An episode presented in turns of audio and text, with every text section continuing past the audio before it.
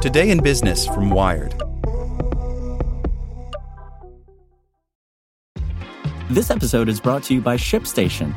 You know, some things take a lot of work, like sending little robots to far off distant planets. And just as that's challenging, so too is running a successful e commerce business, especially when there's so much to do. So I want to introduce you all to ShipStation.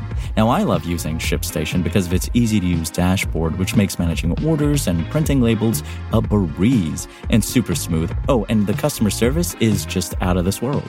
It's exactly what you need to help grow your business. Sign up for your free 60-day trial at shipstation.com slash technews. That's shipstation.com slash technews. Ah, spring. Nothing like the world progressing towards summer to inspire your own progress. That's what life's all about in your career, relationships, and your finances. Let's talk about that last one. With the Chime Secured Credit Builder Visa Credit Card, it's easy to start building credit with everyday purchases and regular on time payments with no annual fees or interest. And if your credit score grows, so could your opportunities for lower rates on loans, like for a car or home. Sounds like progress, right? With Chime Secure Credit Card, you can start improving your credit scores right away. Get started today at chime.com slash build. That's chime.com slash build. Chime.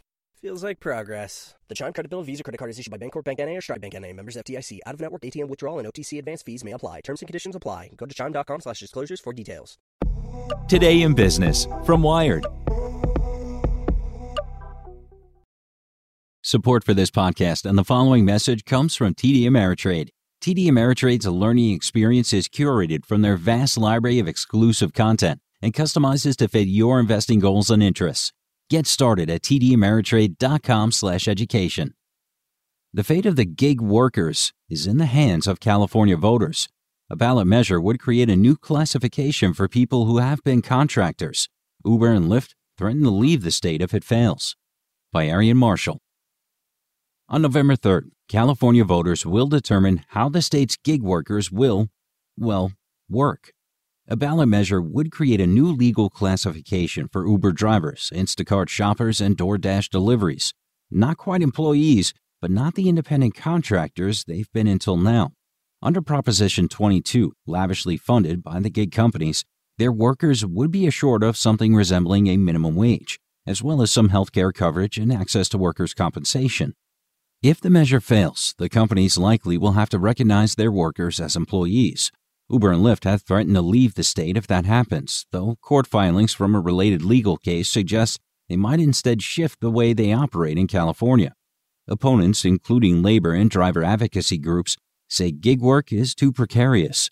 They argue that transforming contractors into employees may bring some stability to those who depend on apps to keep them afloat.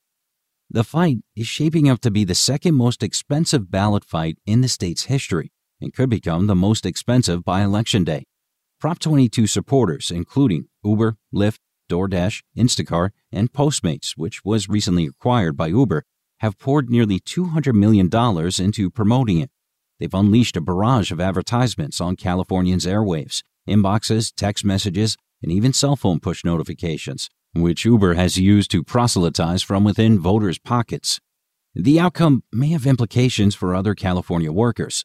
The measure may be incentivizing other industries to think Oh, we can recreate special rules for our industry, says Mary Beth Moylan, a law professor at the University of the Pacific's McGeorge School of Law, who helps create a guide to California ballot measures every two years. It could chip away at employment and labor protections in all sorts of ways. The upset over Prop 22 began last fall when California enacted Assembly Bill 5, which narrowed the definition of an independent contractor. According to a test set out by the law, contractors must not be under control of direction of the company while working, must perform work that's outside the usual course of a company's business, and perform the same sort of work for other companies. The test makes it much harder for app based companies to fall back on their argument that they're simply platforms connecting one kind of customer, a driver, with another kind of customer, someone who wants a ride. Many industries have said the test is ill suited for their workers. The California legislature has since passed new rules governing others, like freelance writers and musicians. Since AB 5 kicked in this year, Uber has made some changes to its California drivers apps, allowing drivers to be more choosy about the rides they accept and select from a predetermined set of fares. Some drivers say the new scheme helps them make strategic choices and allows them to make more money. Others argue it pits drivers against each other in a race to the bottom. Despite that, the gig companies have insisted the new law doesn't apply to them. The California Attorney General and three city attorneys disagree. In May, they sued Uber and Lyft for not complying with the law. A judge ordered the companies to comply with AB 5. The case is currently on appeal. Prop 22 effectively lets voters decide. If gig workers were treated as employees, as AB 5 requires, they would be entitled to minimum wage and would qualify for benefits like overtime pay, workers' compensation, lunch breaks, unemployment insurance, and paid sick leave. The arrangement could cost the companies thousands of dollars per driver. Prop 22, by contrast, promises workers new perks. Workers putting in at least 15 hours a week would receive a health care subsidy. It requires the companies to provide some accident insurance and some disability payments if workers are hurt on the job. And it promises drivers 120% of the state or local minimum wage, at least $14.40 an hour, plus 30 cents per mile. But there's a big caveat to the pay guarantee. Only a driver's engaged time, or the time between when a worker accepts a job and when they complete it, counts toward that hourly wage. Research commissioned by Uber suggests that drivers spend plenty of working hours waiting for riders. About 30% of the total miles traveled by drivers in six cities occur while waiting for the next ride. Those miles wouldn't be compensated under Prop 22. If Prop 22 fails, app based companies have threatened to make big changes to their services, which would disrupt life for both drivers and customers. A blog post by Uber economist Alison Stein suggests that the company would dismiss 75% of its drivers, mostly part time workers, and that Uber fares would spike by 25 to 111%. In a statement, Geoff Vetter, a spokesperson for the Yes on 22 campaign, said average wait times for ride hail trips would increase and that food and grocery delivery might take 90 minutes instead of 40. But a report published this month by Michael Reich, a UC Berkeley economist who has played a key role in driver pay fights in New York and Seattle, cast doubt on Uber's numbers. Reich suggests that gig companies would use drivers more efficiently and save money on recruiting and retaining drivers, so fares would only rise by 5 to 10 percent. He finds that driver pay would increase by 30% if they were treated as employees rather than contractors. Earlier this year, Uber and Lyft said they might cut off ride hail service in the state if a court forced them to comply with the labor law. Drivers groups call the threats scare tactics, designed to frighten people into voting for the ballot measure. Affidavits signed by company officials suggest that app based companies are trying to figure out how to run services while recognizing drivers as employees. A filing signed by Lyft CEO Logan Green says the company is developing implementation plans should Prop 22 fail which could include stopping rideshare service in some or all of the state.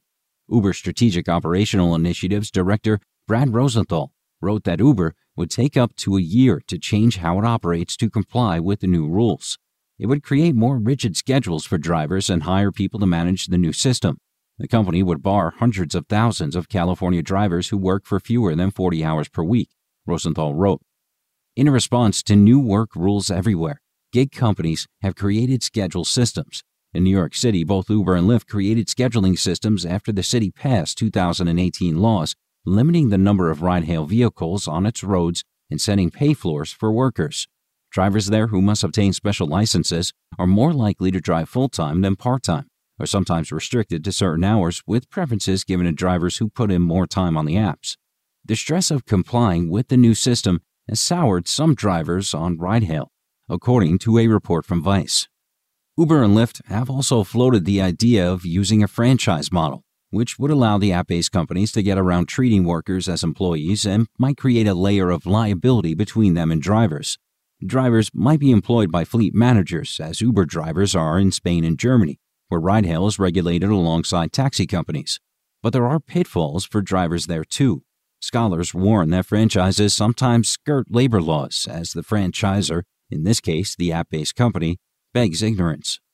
Veena Dubal, professor at UC Hastings School of Law, has studied the effect of franchises on FedEx, which has moved to a franchise model for drivers in 2009. The workers she found were often less happy after the switch. The economics of ride hailing is not likely to create a better scenario for employees, Dubal wrote this summer. which means that whether or not Prop 22 wins in November, app based workers should stay alert. Like what you learned? Subscribe everywhere you listen to podcasts and get more business news at wired.com/business. Want to learn how you can make smarter decisions with your money? Well, I've got the podcast for you. I'm Sean Pyles, and I host NerdWallet's Smart Money Podcast. Our show features our team of nerds, personal finance experts in credit cards, banking, investing, and more. And they'll help you make the most of your money while cutting through the clutter and misinformation in today's world of personal finance. You'll get clarity on strategies to help you build your wealth, invest wisely, shop for financial products, and plan for major life events. Listen to NerdWallet's Smart Money Podcast wherever you get your podcasts.